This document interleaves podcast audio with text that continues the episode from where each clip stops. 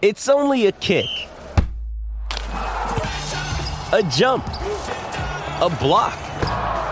It's only a serve. It's only a tackle, a run. It's only for the fans. After all, it's only pressure. You got this. Adidas. We're randomly selecting listener reviews to read on the show, and if we choose yours, you'll get free Singletracks merch in the mail. This week, we're sharing a recent review from Lambrew. Lambrew writes, This is a one stop shopping podcast. Great info that spans the spectrum, past, present, and future of mountain biking. The hosts are knowledgeable and engage with and draw out equally knowledgeable guests. More importantly, there is no bro science or similar attitude. This podcast puts me in a good frame of mind while providing strong content. Awesome cast, guys. Thank you. Well, Lambrew, ain't nobody got time for that bro science. So, to thank you, please send us an email at info at singletracks.com and we'll get your shipping information. Be sure to add your review to the Singletracks podcast wherever you listen to our show. Thanks and happy trails. The next time you're shopping for mountain bike gear, check out singletracks.com slash deals. Each week we share our favorite product picks and exclusive coupon codes from our partners. You can also use the page to search for whatever you're buying from complete mountain bikes to brake sets and tire sealant. That's singletracks.com slash deals. And to get our weekly picks delivered to your inbox, be sure to sign up for our newsletter. Links to the newsletter and deals page are in the show notes. Hey, everybody, welcome to the Singletracks Podcast. My name is Jeff, and today I have three guests Alex Gardner, Nick Gibson, and Tommy McGrath.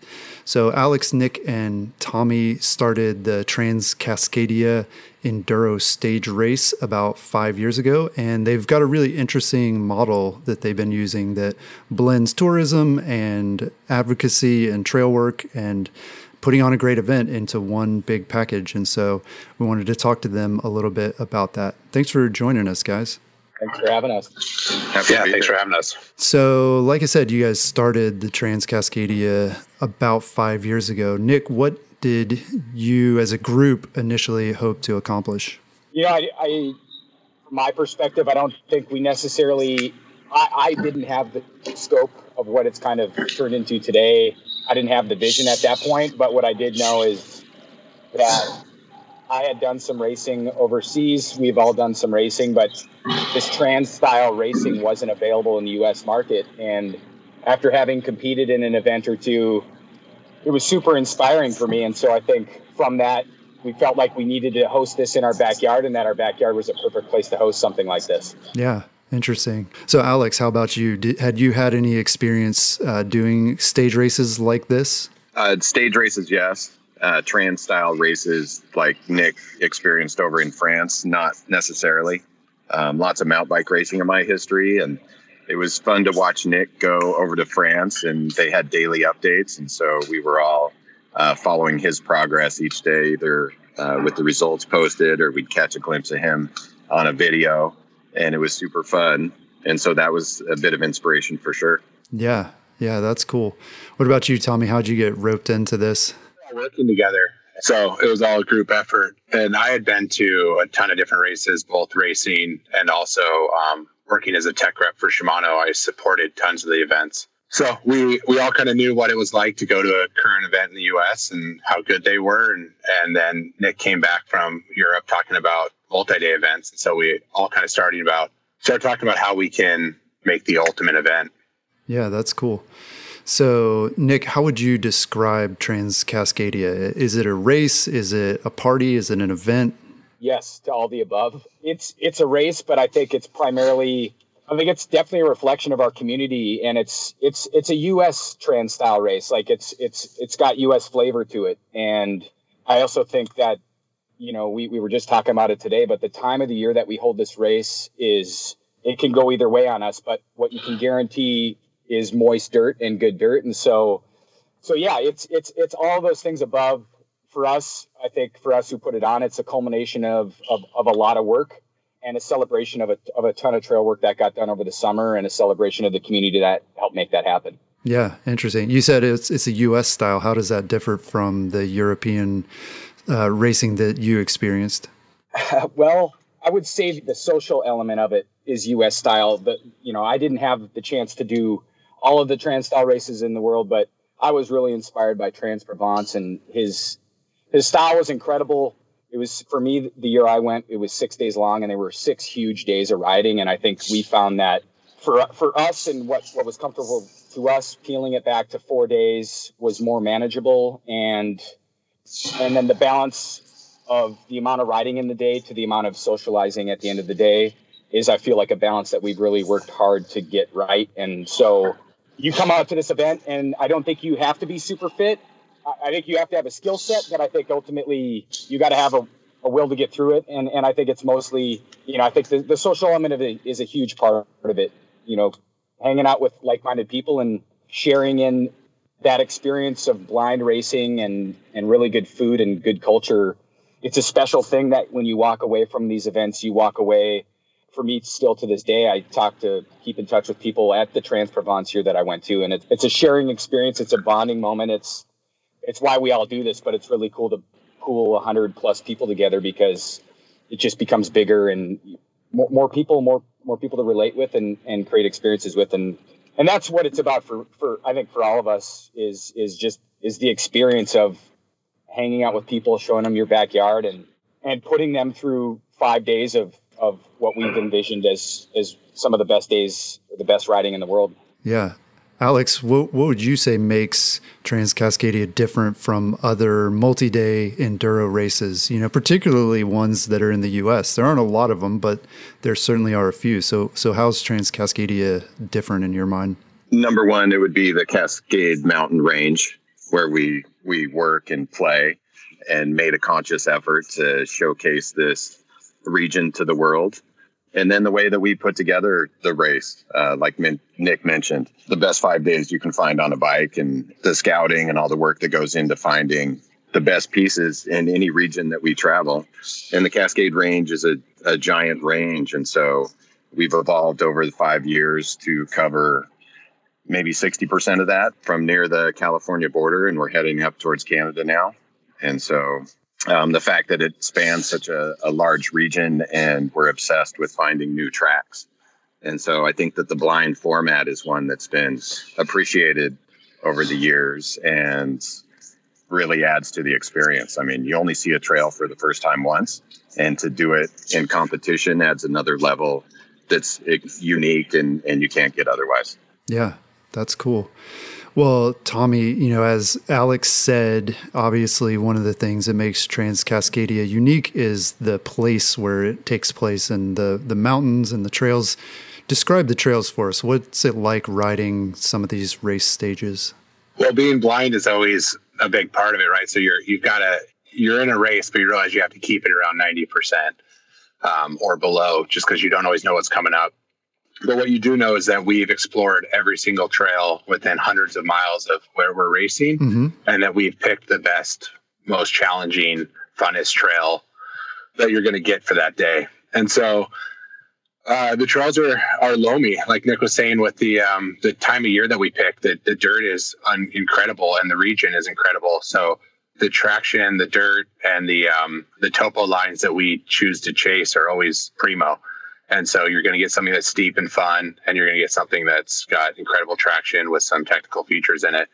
So that's what we look for, and um, that's what makes it really different than a lot of other races. Is that um, trying to find new trail like that every year, year after year, would be almost an impossible feat in most places in the country, if not the world. Yeah. There's such a long history in the Northwest and the Cascades with old logging trails and old hiking trails and scouting trails that there's a lot of uncovered stuff that we're able to recover. And a lot of these old hiking trails and these old scouting trails are um, ways that people got to the top of the mountains as quick as possible. So they're steep and they're they're ridge lines and they're fun and um, and they happen to be in the the best dirt zone in the world. Yeah.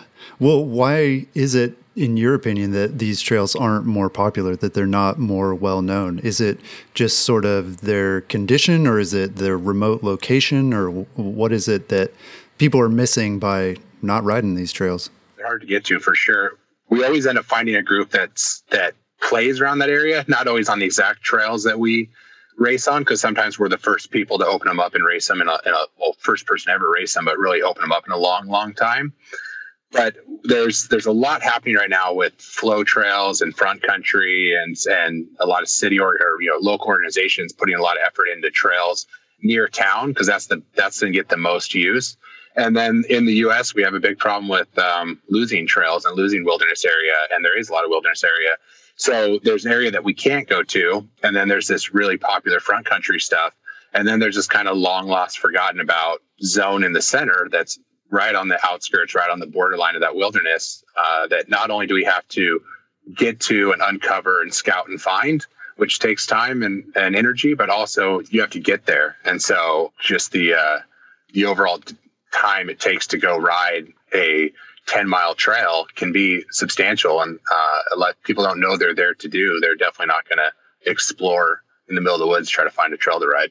Yeah yeah and i imagine that's a big part of the race support that you guys provide is obviously shuttling people to the trails you know providing maps and all that kind of thing so that people can ride the trails and enjoy it uh, what else, Alex, would you say? What kind of support you provide the riders when they're not racing during the, the Trans Cascadia? The best of everything from food to uh, remote campsites, just the quality of, of staff that comes out. Yeah. I mean, the, the race is based on it's a blind race with gourmet food, uh, big fires, and a, a social scene, um, open bar.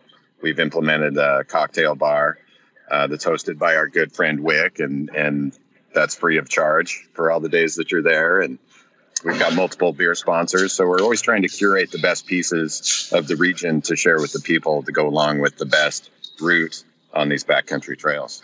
Yeah, so I imagine too, though you're in a remote area. It sounds like backcountry campsites and things like that. Is there what, what about like if people have mechanicals or things like that? I don't imagine you're like close to a bike shop in town or anything. Is there any support along those lines? We do bring tech support. Our title sponsor, Shimano. Um, we have a couple. We have a tech rig out there to help out. Um, we also ask and encourage people to bring uh, unique pieces that they may have on their bike and prepare for this long journey. Right. Um, but inevitably, we're always scrambling. Wheels get used off of bikes or volunteer bikes or or derailleurs. We even had a uh, rear triangle that switched out from oh, wow. uh, one of our sponsors' employee bikes. Thank you, Santa Cruz and Sam, for that. So I mean, it's it's racing. Everybody's in on it, no matter whether you're downtown crit or you're out in the backcountry. Uh, it seems like everybody's involved and and in making sure that we keep moving forward. So yeah, we try to do our best, but inevitably something goes sideways at times. People will have to ride a completely different bike, a borrowed bike, but we tend to get through it somehow each year. Yeah, that's cool. Tommy, a lot of people hear Pacific Northwest and they think rain and clouds. What's the weather usually like during the event?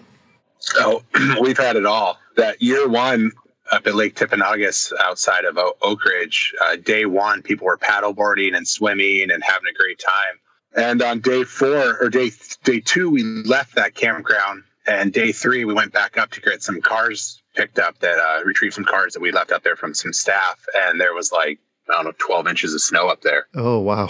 And so, uh, and then we've had some some really good sunny years. We've had a little bit of rainy years, and this year we got Mother Nature danced around us the whole time. We had a couple of days of um, cold weather and a couple of days of snow weather. What was cool about this year was we got snowed pretty heavily on our, our last day. Mm-hmm. And our, our medical team, who we listen to and, and work with extremely closely, you know, sat us down in the morning. We're like, what do you guys think? We have a huge day out there and there's four or five inches of snow. And they said, we don't think we should race it. Uh-huh. We said, fair enough. So we canceled the race we told anyone who wanted they were uh, free to go home and we had a shuttle to get them back to their cars or they could stay and go on a group ride with us. Yeah. And we ended up having some some hundred like i think 140 people including some staff go on this amazing group ride up to the top of the hill and everyone brought one piece of firewood and one beer at the top there ended up being a full-on bonfire with uh, everyone having a beer and what was supposed to be a bummer deal like we canceled day of racing has come back feedback wise as maybe one of our best days ever wow. just the ability to adapt and have fun and roll with the punches and, and not let you know the the region and mother nature kind of controls mm-hmm. controls it. And so we uh, we have really good groundwork, and um, that's what we do best. We adapt, and we know that we're in the woods, and if someone's hurt, we get them out the best way you know possible. If if someone's hungry, we feed them the best food we can possibly get out there. We've got uh, luxury showers in the woods, and if, if it snows on us, we give you the best time you can have. So um, I think that's kind of where we separate a little bit as as uh, we adapt extremely well out there. Yeah, that's cool. And, and weather's weather's one of them that we have to really adapt to. Mm-hmm. Yeah, I mean, it sounds like good vibes all around, and you've built this amazing community around the people who who end up signing up for this race every year. Nick, I know you guys formed a new advocacy group, or this sort of formed out of your work, the Oregon Mountain Bike Coalition. And how did how did that come about exactly? I know you guys didn't start out to create an advocacy organization. You you wanted to put on a race, but this kind of naturally came out of it, right? It did, yeah. I mean, as a note, Trans-Cascadia is a nonprofit, and you know, a good portion of what we do is is advocacy, either lobbying or doing actual trail work. You know, Tommy spoke about wilderness, and and preservation of wilderness is important. It's a bummer that bikes can't can't recreate there, but I do think to conserve our lands. It's it's it's an important thing. If, if bikes could be included, I think that would be great. The Oregon Mountain Biking Coalition it was in response to a wilderness proposal that a group out of Oregon called Oregon Wild put forth. It's called the Crater Lake Wilderness Proposal. And this would have essentially it would remove a few hundred miles of really primitive single track, the stuff that we like to ride, the stuff that we all hope our kids can ride at some point. I think this this front country experience is where a lot of people play right now. But I do believe as people evolve in their in their mountain biking, they'll they'll want to see the backcountry, and I think we're starting to see a surge in that people's interest to get further and deeper. But yeah, I sat down at the table with this, and and I and I saw that that as a mountain bike community from a statewide level that we weren't as well planned up as we probably should be. And so the Oregon Mountain Biking Coalition is kind of a, a response to that in particular, trying to get all these great advocacy groups from around the state to come together under one voice and have a pointed message when it comes to these statewide these statewide conversations and it's really important for no matter what state you're in to have a real cohesive message when you're entering these conversations. Yeah. And so yeah, Oregon Mountain, Mountain Biking Coalition is still in evolution, but I think we're up to 13 organ- member organizations from around the state of Oregon and it's continuing to get stronger and our message is becoming tighter and it's going to be a great tool to advocate for mountain biking in, in Oregon. And so, yeah, we're pretty proud of that. Yeah. Are these existing organizations, these 13 groups that are sort of working with the Oregon Mountain Bike Coalition, are these new groups that were formed or are these existing ones that you're kind of coordinating with more? Yeah, they're existing. I think they're all existing and they're all, all doing amazing work. It's a combination of like in, in the Portland metro area, you've got Northwest Trail Alliance, and I'll name a few. You got Northwest Trail Alliance, and, and then you've got Central Oregon Trail Alliance, COTA. Um, in the Oakridge area, you've got Goats, uh, Greater Oakridge Area Trail Stewards, and you got Disciples of Dirt down there, and everybody's doing great work regionally. Mm-hmm. Just a slight modification of adding, of pooling us together into conversations, which is ultimately what OMBC does. Yeah, I think gives us an opportunity to come together annually or semi-annually have a conversation make sure that we're all on the same page and and ultimately yeah i mean uh, all these regional groups are doing good work and you know i think you take it to one extreme where you've got IMBA on one side who's a national level organization trying to drive a national message and and as we we all know it gets really tough when you've got a, a national level organization coming into a regional area mm-hmm. and trying to dictate that message i think it's really best left to, to the local area trail stewards. They know it the best. Yeah. They're doing the work constantly. And so OMBC is really is a combination of these these 13 org- member organizations. It's really it's really them. OMBC is just a combination of all these user groups or these trail stewards getting together, and it just gives us a, a, a more pointed platform to speak from. Yeah, that's cool. Alex, this year the Trans-Cascadia began working with the Backcountry Horsemen, which is a, an equestrian group, to help maintain some of the trails. How did that relationship form, and what have you been able to accomplish together? That was, uh, I think, the relationship started, and Nick can speak in in greater detail. But we were invited to a meeting uh, a couple years ago at the end of the season, and they saw the work that we had done our first year in the Gifford, mm-hmm. and there's a lot of washed out roads in that forest, and and that didn't deter us. We found our way around. We went in and we got the trail work done, and I think that our work uh, spoke loudly, and they put out an invitation to attend this meeting. Uh, Nick and Ben were able to go there and met with these guys and forged a relationship that then uh, led to a couple collaborations this year. And I think they were wholly positive, getting to know each side. Uh, we learned many, many things from them, especially out on trail, how to move big logs and debris. Hmm. Oh, yeah. Using uh, uh, blocks and pulleys.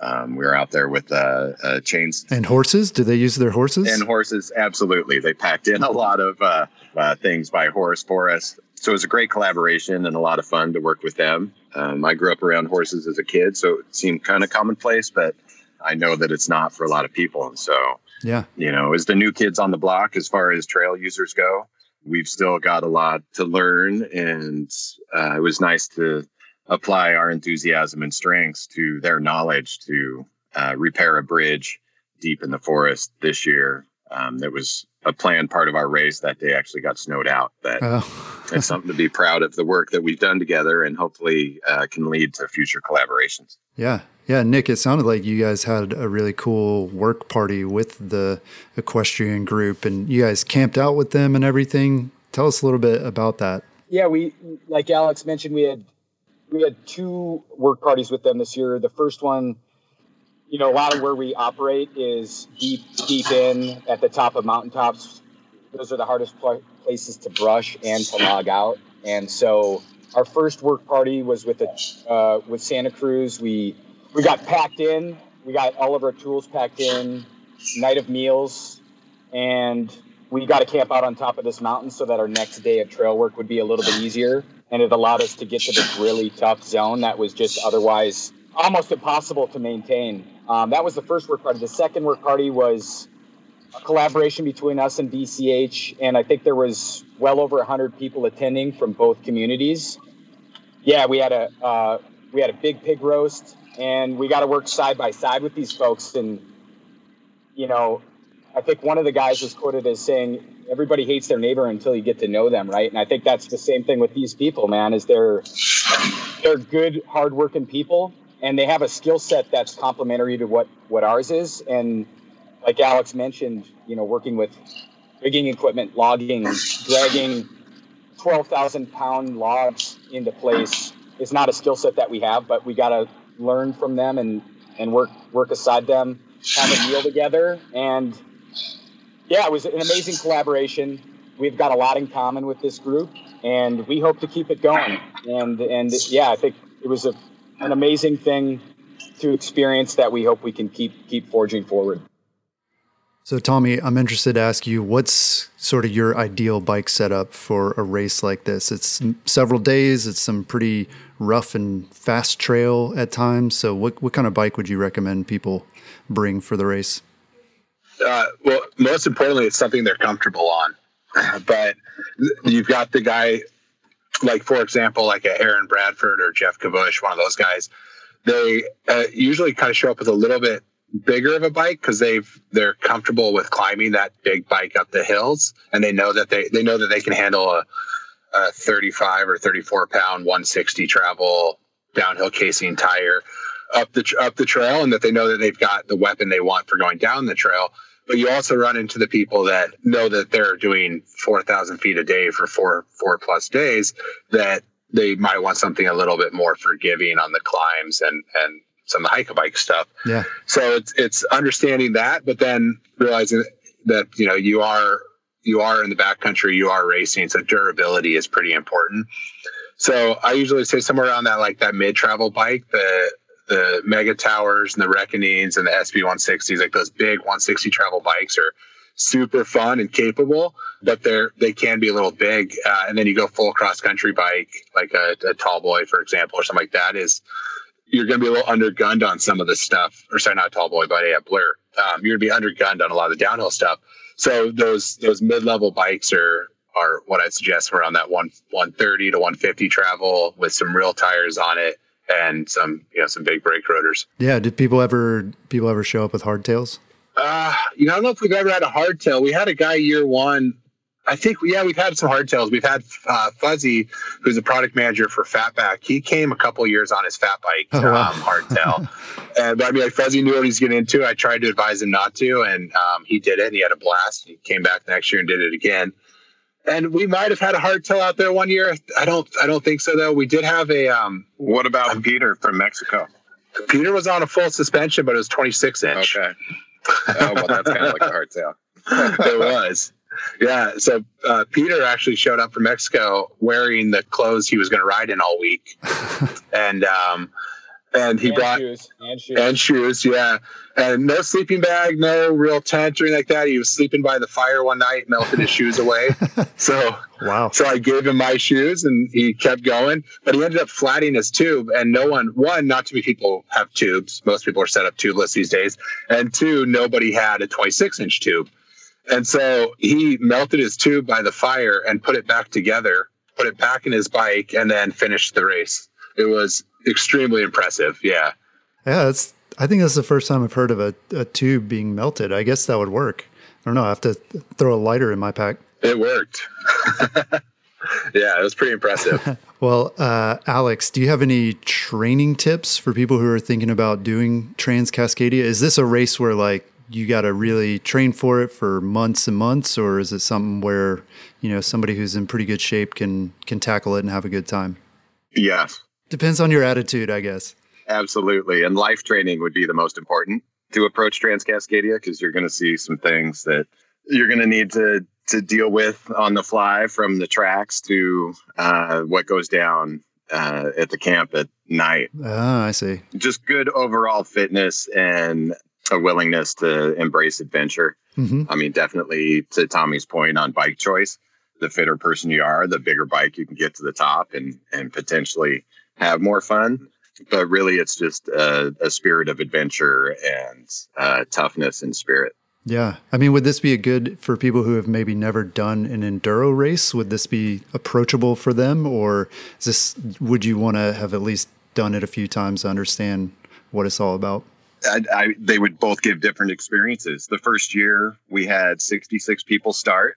Um, I believe Dave Guettler, owner of River City Bikes, had never done an enduro, and so you know he made it through, and and he was part of a greater community that that helped him through it. So, I mean, definitely being fit and and trained for anything that you do is going to ease the burden. The community that comes out to this event, the direction that we give at the start of the event is that everybody comes in safely because everybody's looking out for each other. So mm-hmm. if you're down on a day and, and you're not feeling it physically, it's pretty easy to recover the next day uh, with all the people around and all the encouragement. So, yeah, very cool. Well, Nick, you mentioned that uh, Transcascadia is a nonprofit organization. Is organizing and promoting the race a full time job for any of you guys? It's not. No, it's a it's a labor of love for sure, and it's a it's a part time gig. I mean, we have a general love and interest in trails and and what to ride in our backyards. So I think it it comes pretty naturally, and mm-hmm.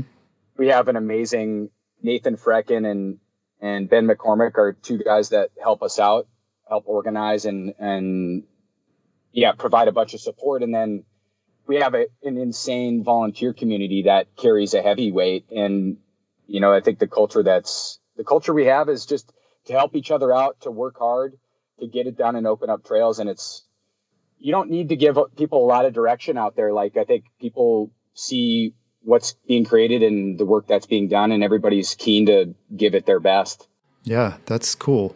Alex, I imagine that it takes a lot of volunteers though to pull something like this off. Uh, how do you guys get volunteers and how many people does it generally take? And we're about one to one ratio of racer to volunteer. So this year, I believe we had close to 90 volunteers um, beyond our staff of, of about 10. And I, you know, that question perplexes me, it, especially when we're out there in the heat of the race. I, I wonder what makes a person want to volunteer to come out to do this. And initially, I think it's easy. Um, but once you get out there and you see how hard these people work and dedication they have to making sure that the racers have a good experience and that everybody's taken care of. It comes wholly from within. So I think that over time, I mean, we get a lot of repeat volunteers. So um, there is some some gratification from those that come out to see us, but somebody that wants to come out and know a little bit more about the region, uh, that wants to volunteer and advocate uh, for trails and our community. We've been really extremely lucky with volunteers, and I'm not sure what comes from inside to make a person want to do that. Mm-hmm. Yeah, I, I can't really speak for anybody, but when we get them out there, everybody certainly gives their all. Yeah, that's that sounds awesome. Tommy, I want to ask you, how does sort of the work flow for an event like Trans Cascadia? Are you guys working on this year round? I know right now you guys just had a meeting with the Forest Service, and this is only what less than two months since since this year's race was over. So you're you're ten months out from next year. How's are you guys busy like all year working on this, or does it kind of come in waves? A little bit comes in waves when when you asked if it was a full time job, and Nick said no, it's a labor of love.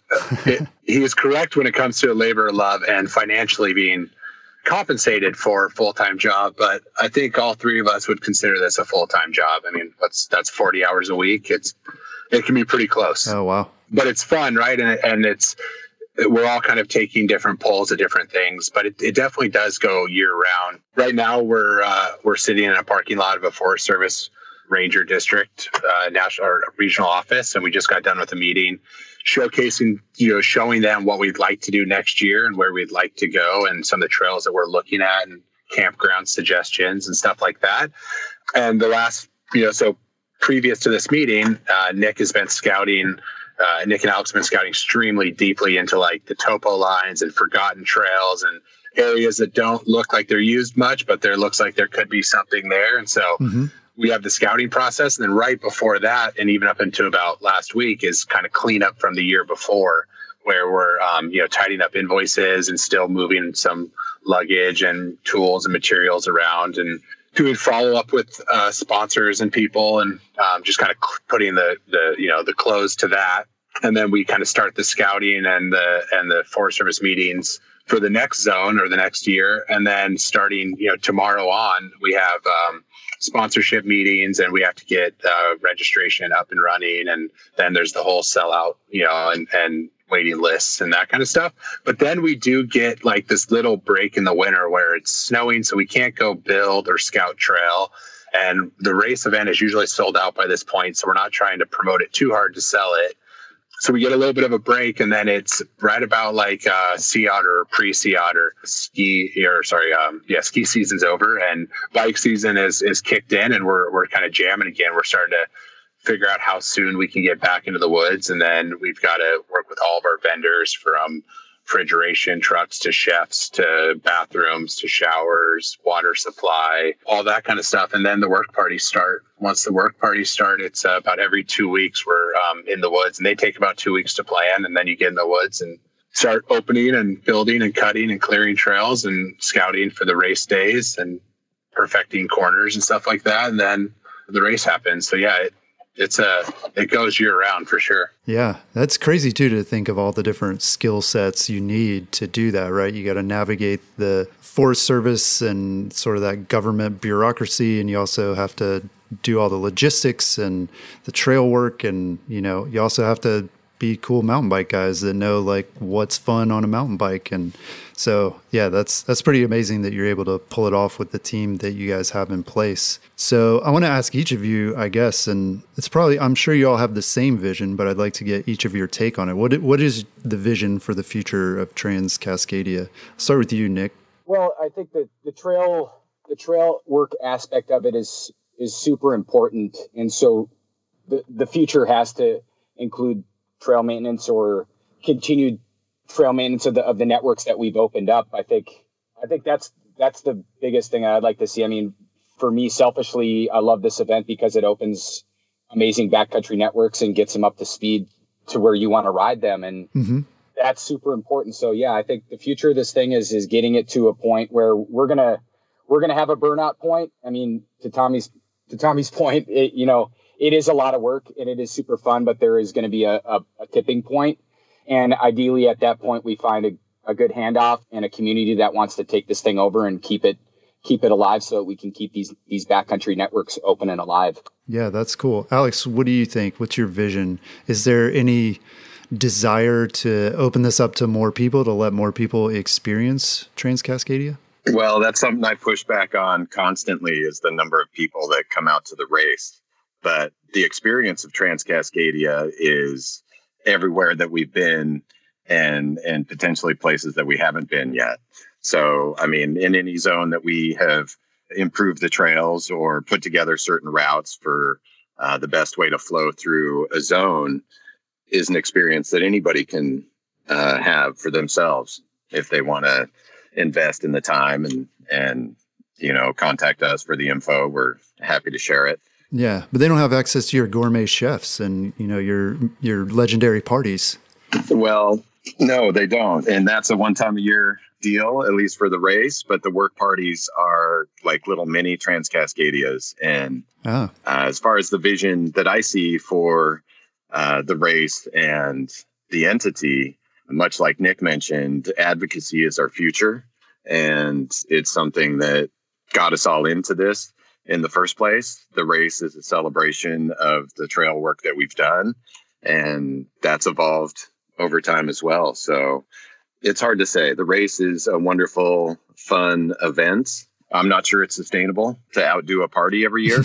yeah. Uh, we're having a pretty good time, and last year was our best ever. So I think as we evolve and mature, that uh, will change. But ultimately, the vision is to advocate for trails in the region that we work and play.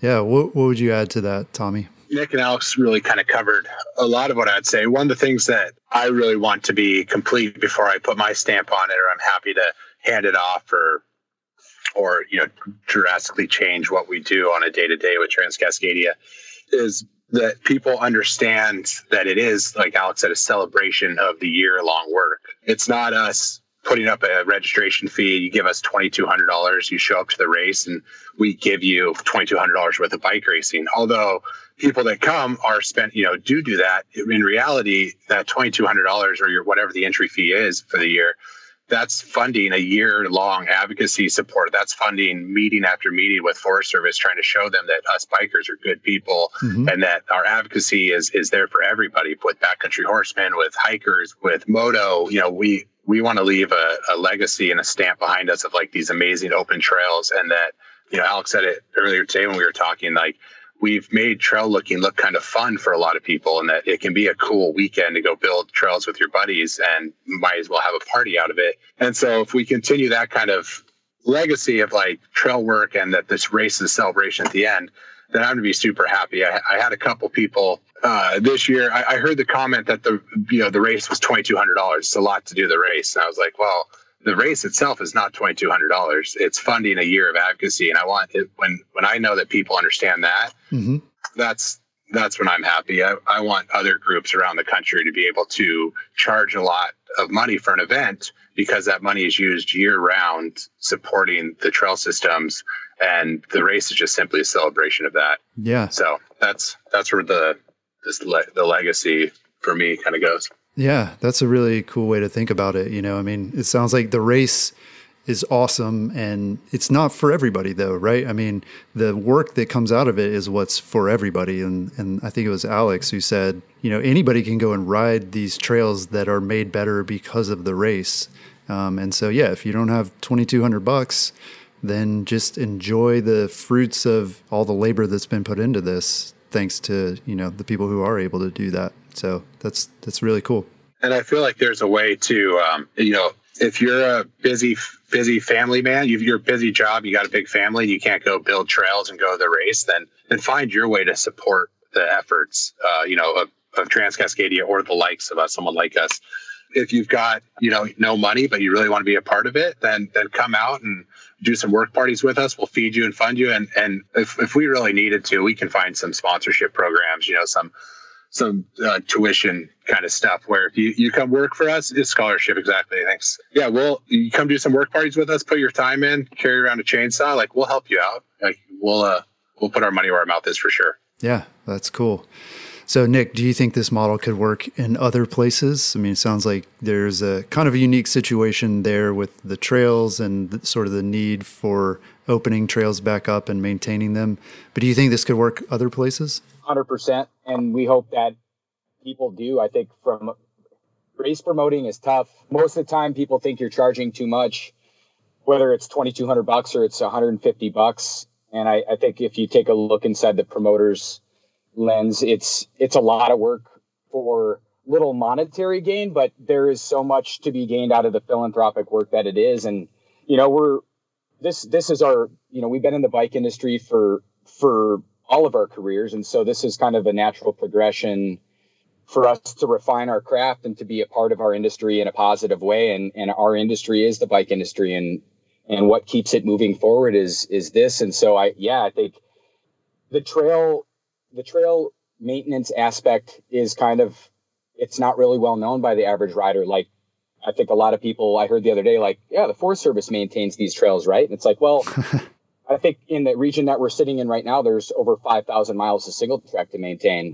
In, you know, in, in, in a, in a seasonal area with fires and with snow, your window to get out and do work is really small and the budgets are tight and they need volunteer labor and, and you know, we can always use more. But to Tommy's point, I think it's more educating people to be like, look, yeah, come out, come out to a work party with us. Like it's catered.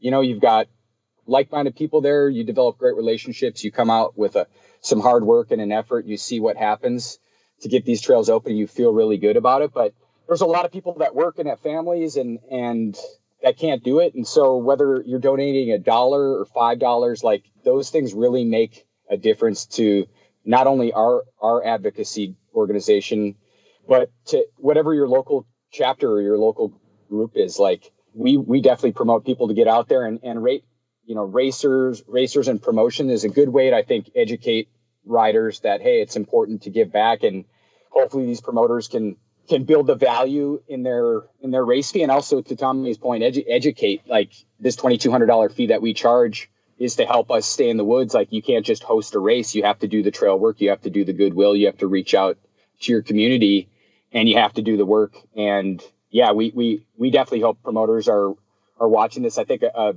a new trans event just popped up like maybe in Montana or Idaho. Hmm. And I apologize to those guys for not knowing it off the top of my head, but they're, they're kind of adopting that model as well. And I think it's a, it's, it's a great model to, to look at for sure. Yeah, it seems like it is. And there's a lot of opportunity for other people to take this idea and run with it in their area. So yeah, really awesome. Really glad that you guys were able to share that with us and uh, tell us more about it. Alex, what are the dates for the 2020 race? Have you guys settled on that yet? We are within a two week window. Okay. Typically, we're that last week in September. Things in our personal lives and, and weather, uh, we're looking to adjust maybe a little bit earlier, but we're still in that magic zone of late summer touching winter. Okay. Which is necessary for the trails that we want to be in. Yeah, cool. And when is registration going to open? It sounds like you guys often sell out, so people will definitely want to register early, I'm guessing. Um, typically, we've held it in February. So be on the lookout there. We'll put it out through the media channels and, and make sure that people know. Uh, we always let our alumni, we give them a week head start on registration and then uh, open up to the public uh, typically middle February. Okay, cool. Well, thank uh, all of you guys for joining me, taking the time uh, to tell us about the race. It's been it's been really fun. Awesome. Well, thank you, Jeff. It's been a pleasure. You. Well, you can learn more about Trans Cascadia, the race at trans-cascadia.com, and be sure to check early next year for registration information. So I've got this week. We'll talk to you again next week.